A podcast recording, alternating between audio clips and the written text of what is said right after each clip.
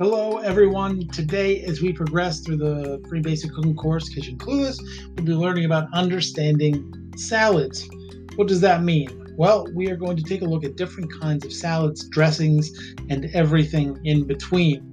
Salad comes in many different forms and flavors. It can actually sometimes seem as though the term salad is so broad that it could mean just about anything. And really, it can. But to keep this simple, we're going to narrow this down a bit. We're going to separate this into two main categories green salads and everything else. The meaning of a green salad should be pretty obvious. It refers to any salad with a base of leafy greens, such as lettuce or spinach. Anything else is, well, it's everything else that we call salad. I'm Chef Ben. This is Food in Five, and this is Understanding Salads. As part of my Kitchen Clueless free basic cooking course, let's get to it.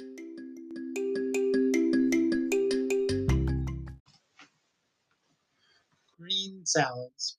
We've all eaten green salads. Everything from spinach salad to Caesar salad to tossed salad falls in this category. Although those salads may make up some of the most common leafy green salads, they are by no means the only ones. There is a seemingly unlimited combination of greens and ingredients that can be used to create delicious green salads. Now, as leafy greens make up the base of our salads, it's very important which leafy green we choose. They add flavor and texture.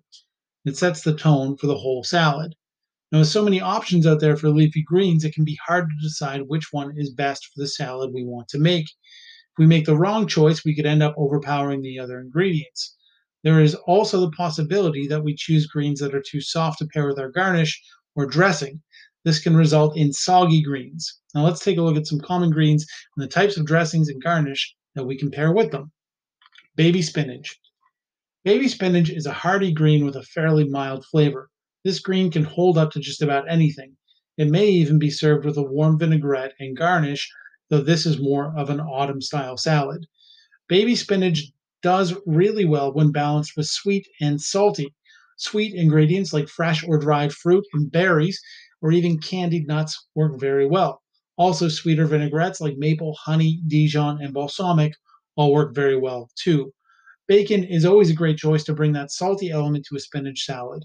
It could also come from salted nuts or slightly salty cheese like Parmesan. Speaking of cheese, goat cheese and spinach are always good friends. Arugula. Arugula, also known as rocket, is a hearty green with a complex, peppery, nutty, spicy flavor. Like spinach, arugula can hold up to just about anything. It is commonly served as a mixture of greens, though it is also delicious on its own. Typically, salads made from arugula are very simple. The simplicity is due to the complexity of flavor coming from the arugula itself. There is no need to add a bunch of extra stuff. Having said that, an acidic vinaigrette balances that complexity very, very well. Generally, I serve arugula with a simple lemon vinaigrette. To this, I add some segmented oranges, a little shaved Parmesan or Asiago, and some toasted almonds. Anything along those lines works very well. Mesclun. Mesclun is really just a mixture of tender baby greens. These greens are typically a little more fragile than arugula or spinach, and they have a much more mild flavor. They do add a lot of color to any salad, though. The great thing about this mixture is it generally tastes great on its own with a light vinaigrette. It doesn't really need much else. Of course, it can be used to make a salad, but it is important to be light handed with the garnish and dressing, as the greens will literally and figuratively collapse under the weight of a lot of the ingredients. A few thinly sliced fresh vegetables and a light dressing is all you need. This makes a really great garnish salad. Iceberg lettuce. Iceberg lettuce is fantastic for tossed salads, holds up well against lots of vegetables and thick, rich dressings. Iceberg has a very mild, nat- uh, neutral flavor and a pleasant, crisp texture that is so unique and amazing. In terms of garnish, I always think of pairing iceberg lettuce with whatever vegetables are freshest and lots of them. For dressing, generally something creamy like ranch or French, uh, we want a dressing that is going to coat the lettuce and vegetables and provide a lot of flavor. Iceberg lettuce often gets a bad rap, but for my money, I think it is kind of a rock star of the salad world. To put things into perspective, mesclun would be like a really good classical musician, arugula would be a jazz drummer, and spinach would be a folk singer. Romaine lettuce. Romaine lettuce is most commonly associated with Caesar salad. This is obviously a very common use for this lettuce, but it's not the only one. In North America, you will commonly see romaine in Greek salads, and it's regularly used in Middle Eastern cuisine. Romaine is a surprisingly hearty lettuce and can be cooked if if if you want to. Although I'm a fan of both Caesar salad and Greek salad, I prefer to use romaine lettuce in bowls like a burrito bowl, shawarma bowl, or something like that. The reason is that romaine holds up well to heat. So if I added add the romaine to a bowl of hot rice with beans, chicken, salsa, and cheese, I know that the lettuce will hold up. Really, romaine to me is just a great versatile lettuce. Bibb lettuce. Bibb lettuce, also known as Boston bibb or butter lettuce, has a sweet, silky flavor and a very tender texture. Generally, when used to make a salad, bibb lettuce is served whole or in half and drizzled with dressing and sprinkled with garnish. I actually prefer to use bibb lettuce for salad wraps. Um, I see them as more of a soft green taco shell than a salad, though they do work for salads as well. I could spend all day just talking about different kinds of greens and lettuces, but we need to move on. I think that this should give you a good idea um, and a decent starting place. I think really the key is to try different greens and experiment a little. You never know what you might fall in love with. Now let's take a look at some common salad dressings. Salad dressing. A good salad dressing should coat your salad but not make it soggy or heavy. The dressing should be vibrant and complement your salad, yet not overpower it. Choosing the right dressing for your salad is just as important as all the other ingredients. You need to find a balance of flavor. The best way to balance the flavor of a salad is to make your own dressing. It is easy, quick, cheap, and delicious. I would venture to guess that you already have all the ingredients you need to make a great salad dressing on hand. You don't need to buy inspe- expensive ingredients, just use what you have. Now, there are two main types of salad dressings. The first type is a vinaigrette, which is based on vinegar and oil. The second type is egg and oil based, like Caesar salad dressing. And the two types of dressings have a lot in common. For starters, they are both an emulsification of oil and other liquid. Secondly, they are both made in almost the exact same way. Finally, the principles behind both types of dressing are the same. There's one main difference between the two types of dressing. An egg-based dressing is a permanent emulsification. A vinaigrette dressing is a temporary emulsification. This means that unless you are you use commercial binders as they do in store-bought dressings, your vinaigrette will eventually separate. This is fine. When it does separate and you want to use it, just give it a big shake and it'll come back together. What is an emulsification? I've been saying that word a lot. An emulsification is a mixture of two or more liquids that usually don't mix, such as oil and water. An emulsification is facilitated through the use of stabilizers. In the case of an egg-based dressing, the stabler or binder, stabilizer, excuse me, or binder is actually the egg itself.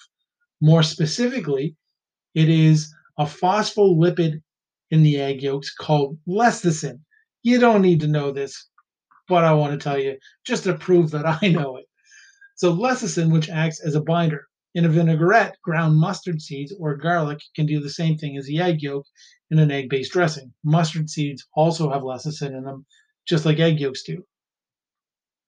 As I said, the process for both types of dressings is pretty much the same. You start with your base. If you're making an egg-based dressing, this would be your egg. For a vinaigrette, you begin with vinegar and a stabilizer such as mustard or garlic or or something like that. Now you add your oil, be it olive oil, nut oil, or a nutrient flavored oil such as canola. The key here is that you add the oil slowly.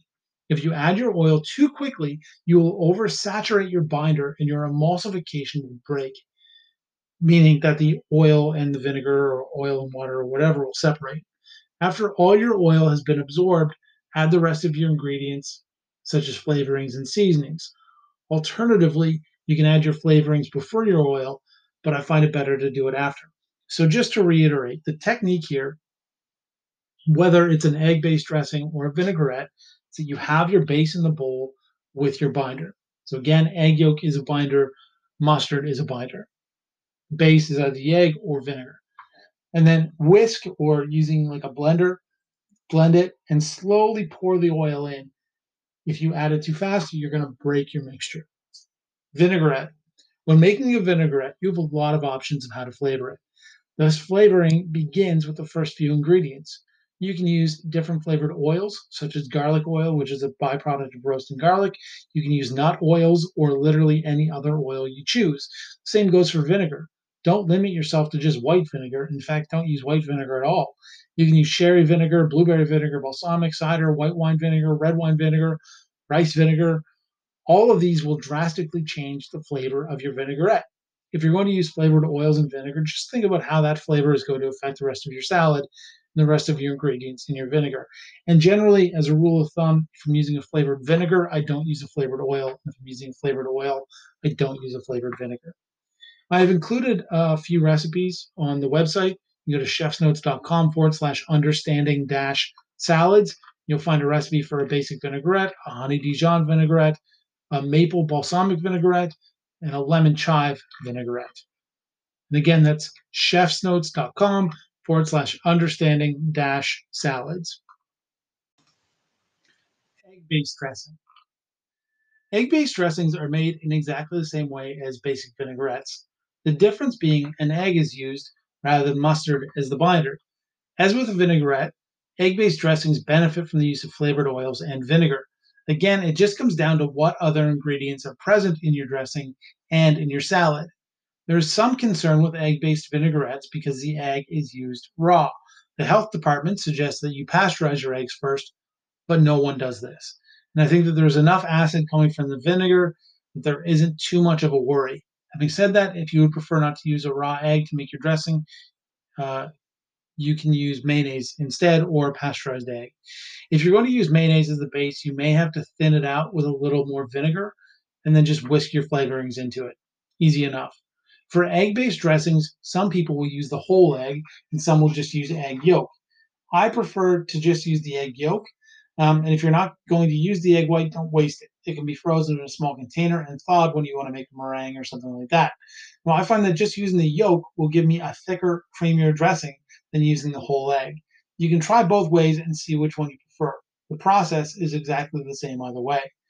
One yolk can emulsify about one cup of oil. Now, to be fair, you can emulsify more oil than that, but I find that one cup is kind of the optimal amount. Anything after one cup, and you are risking the structure of your emulsification.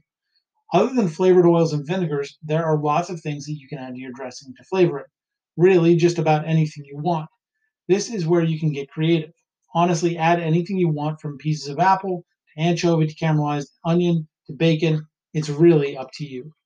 And again, if you go to chefsnotes.com forward slash understanding dash salads, you can find recipes for a basic eggs, egg dressing, Caesar dressing as well, which is also an egg based dressing.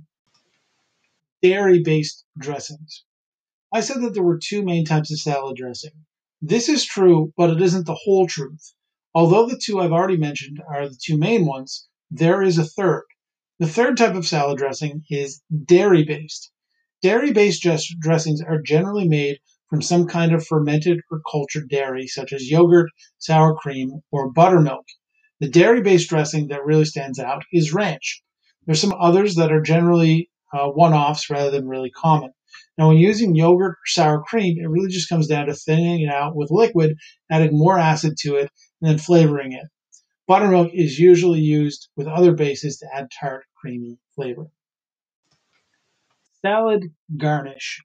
Now, as we talked about a little bit when talking about greens, a salad garnish can be just about anything. Fresh vegetables, fresh or dried fruit and berries, cold sliced meats, cooked or smoked seafood, cheese, nuts, and seeds. Although just about anything can be a salad garnish, that doesn't mean that everything should be all the time. What I mean by that is when it comes to garnishing a salad, generally less is more. Now, as far as I know, there aren't any really hard and fast rules for when, what, and how much of something should be added to a salad. I would just say to use your better judgment.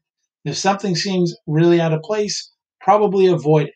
The only other thing I would say about garnish is just to make sure that the ingredients you are using are the best quality they can be. There is no hiding a mushy tomato or sour grapes in a salad. The Oxford Dictionary describes a salad as a cold dish of various mixtures of raw or cooked vegetables, usually seasoned with oil, vinegar, or other dressing, and sometimes accompanied by meat, fish, or other ingredients. Now, when we think about types of salad that don't include lettuce, the main one that probably comes to mind, or at least that comes to my mind, is potato salad. Of course, that isn't the only one. The picture above, as you can see in the post, chefsnotes.com forward slash understanding salads, is for a Greek chickpea salad, the recipe which you can find in that post. When it comes to making salads without grains, there really aren't any rules at all. As the de- definition from the Oxford Dictionary says, a salad can be just about anything. Although I would actually argue that this definition is too narrow. Salads don't have to be cold. A roasted vegetable salad tossed with arugula can be both hot or cold, potato salad can be served hot in the French style or cold in the North American style. The point is that anything you want to make into a salad, you can. All the same, principles apply for these types of salad as they do for green salads. Don't overpower your main ingredient with dressing or garnish. Don't make a soggy salad. You can use uh, you can even even use all the same dressings there isn't too much else that I can say about the difference and similarity, similarities between these types of salad. So let's actually just look at two specific examples potato salad and chickpea Greek salad. Potato salad. Potato salad is one of those ubiquitous barbecue and potluck sides that everyone makes, and somehow everyone thinks they make the best version of it. But if we're being honest, a lot of versions of potato salad are completely terrible. All too often, it just tastes like mayonnaise and a bit of raw onion and potato mixed in. Not very appetizing. But what makes a good potato salad and what makes a bad one? Let's take a look. The do's and don'ts of potato salad. When making potato salad, there are a handful of things that people often get wrong and also a handful of things that people often get right. The first and most important part to think about when making potato salad is, of course, the potato. All too often, people will use a variety of potato that is watery or mealy. These have a tendency to become waterlogged if overcooked. They also fall apart easily, leaving you with a bowl full of mashed potato salad, which sounds pretty gross, unless you're into that kind of thing. Now, generally, a waxy variety of potato is best for potato salad. Potatoes like Yukon Gold, fingerlings, new potatoes, or red bliss are all examples of this. All of these hold their shape well when cooked. This gives texture and body to potato salad. I find it is always best to cook the potatoes a day ahead and let them cool in the fridge. This allows the starches time to set and the potatoes to cool. Plus, it's just less work on the day, and that's always a good thing. Now, we've talked about potatoes before, um, but what else should go in our potato salad? What about other ingredients? Other potato salad ingredients. Now, other common ingredients in a potato salad include egg, peas, onion, herbs, and bacon. Let's take a look at how each of these uh, excuse me, let's take a look at each of these and see what our options are and whether we should use them or not. Now, in all honesty, whether you put eggs in your potato salad or not comes down to taste rather than right or wrong. I think yes, but that's because I really like eggs. I find that they add a nice texture um, to the potato salad. Also, the yolk, even when hard boiled, can help to thicken the sauce. If you're going to use eggs in your potato salad, cook them a day ahead and let them fully cool. I also like to add onions to my potato salad. It will, if you generally add chopped white or red onion to your potato salad, that's fine, but maybe mix it up once in a while. Chopped green onion or chives make a great addition to any potato salad. Their flavor is more mellow than white or red onion, and so they have less of a tendency to overpower the other ingredients in the salad. If you do choose to add red or white onion to your potato salad, dice them as fine as you can. This will lower their impact and make for a more pleasant eating experience. Adding fresh herbs to your potato salad is an easy and delicious way to elevate it a little bit. A little parsley, dill, and even tarragon and mint can go a long way. This simple act of adding a few chopped fresh herbs will have such a massive impact on the overall flavor of the salad. I'm serious, you won't believe the difference a few herbs can make. Should you put bacon in potato salad? Depends. I'm absolutely not opposed to putting bacon in potato salad as long as it's done for the right reasons. Are you putting bacon in the salad because it adds a smoky, salty element that the salad is missing? Does it add a little crunch that you would um, that would add to the textural experience? Does it add to the nuance of the potato salad? Or are you adding bacon to, to potato salad because it's bacon and bacon is supposed to make everything better? If that's the case, then don't. Add it because it should be there, not because it's just there. Over the past decade or so, there's been a trend add bacon to everything. You've heard that bacon makes everything better, right? Wrong. Don't get me wrong, I love bacon. What I don't love is adding unnecessary ingredients to dishes just for the sake of adding them. Also, adding bacon to a mediocre potato salad does not make it better. It just makes it a mediocre potato salad with bacon in it. Use bacon when it adds to the potato salad, not just because it's bacon. I really like adding peas to a potato salad. This is in part because my mother always did, and partially because I love peas. Should they be in every potato salad? No. I usually only use them when I'm recreating my mother's potato salad or I'm making a version of it that has mint or dill in it. Peas go really well with both of those flavors. I do find that peas add a nice fresh sweetness to the salad. It also uh, it is just very important that if you're going to use peas, not to overcook them. When done right, they add a vibrant green color and a fresh, sweet flavor that pops in your mouth. When done wrong, they add a grayish green color and a balance and a bland flavor along with a mushy texture. Like bacon, add peas only when it makes sense not just because they're peas. The sauce. If the potatoes are the most important part of the potato salad, the sauce comes in at a very close second. There are many variations on a potato salad dressing. Mine changes, as I'm sure yours does, based on the other ingredients present in the salad, but mostly I use a mayonnaise base. Sometimes vinegar or mustard is the base as well, but often it's just mayo. Now, I will often take, let's say, half a cup of mayonnaise and add one tablespoon of mustard. This could be regular yellow mustard, Dijon, or grainy mustard. I add one tablespoon of vinegar. Uh, this could be red or white wine vinegar, white distilled vinegar, sherry vinegar, or even cider vinegar. I add one to two teaspoons of sugar or honey. I also add a few chopped gherkins or dill pickles, which add a nice crunch and flavor. I finish it with a little paprika, whether smoked or sweet. I taste and adjust the seasoning as needed with salt and pepper and add it to the salad. Making potato salad. I'm not going to give you an actual recipe for this because you don't need one, but here's a rough idea. Boil about a pound of waxy potatoes, let them cool. Dice the potatoes and combine with a couple of boiled eggs, chopped green onions, one to two teaspoons of fresh dill, one to two teaspoons of fresh parsley, one to two chopped gherkins, and uh, add in some just boiled and cooled peas along with the dressing I just described. Done and done. Uh, and if you go to chefsnotes.com forward slash understanding salads, you'll also find the recipe for the chickpea uh, Greek salad.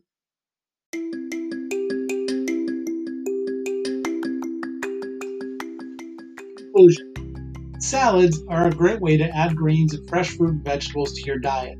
They can also be as simple or complex as you want. You can use homemade or store bought dressing, and you can dress it up however you want. Experiment, play around, and have fun. To me, that is what salads are all about. Now, I hope you've enjoyed this part of my free basic cooking course. You can check out uh, the previous episode, uh, just in my episodes list. And in the next episode, we'll be looking at some basic meals that everyone should know how to make. Stay tuned. thanks for listening. I'm Chef Ben. This is Food in Five. I will see you on Friday. Have a great Wednesday and Thursday, everybody. I'll talk to you soon.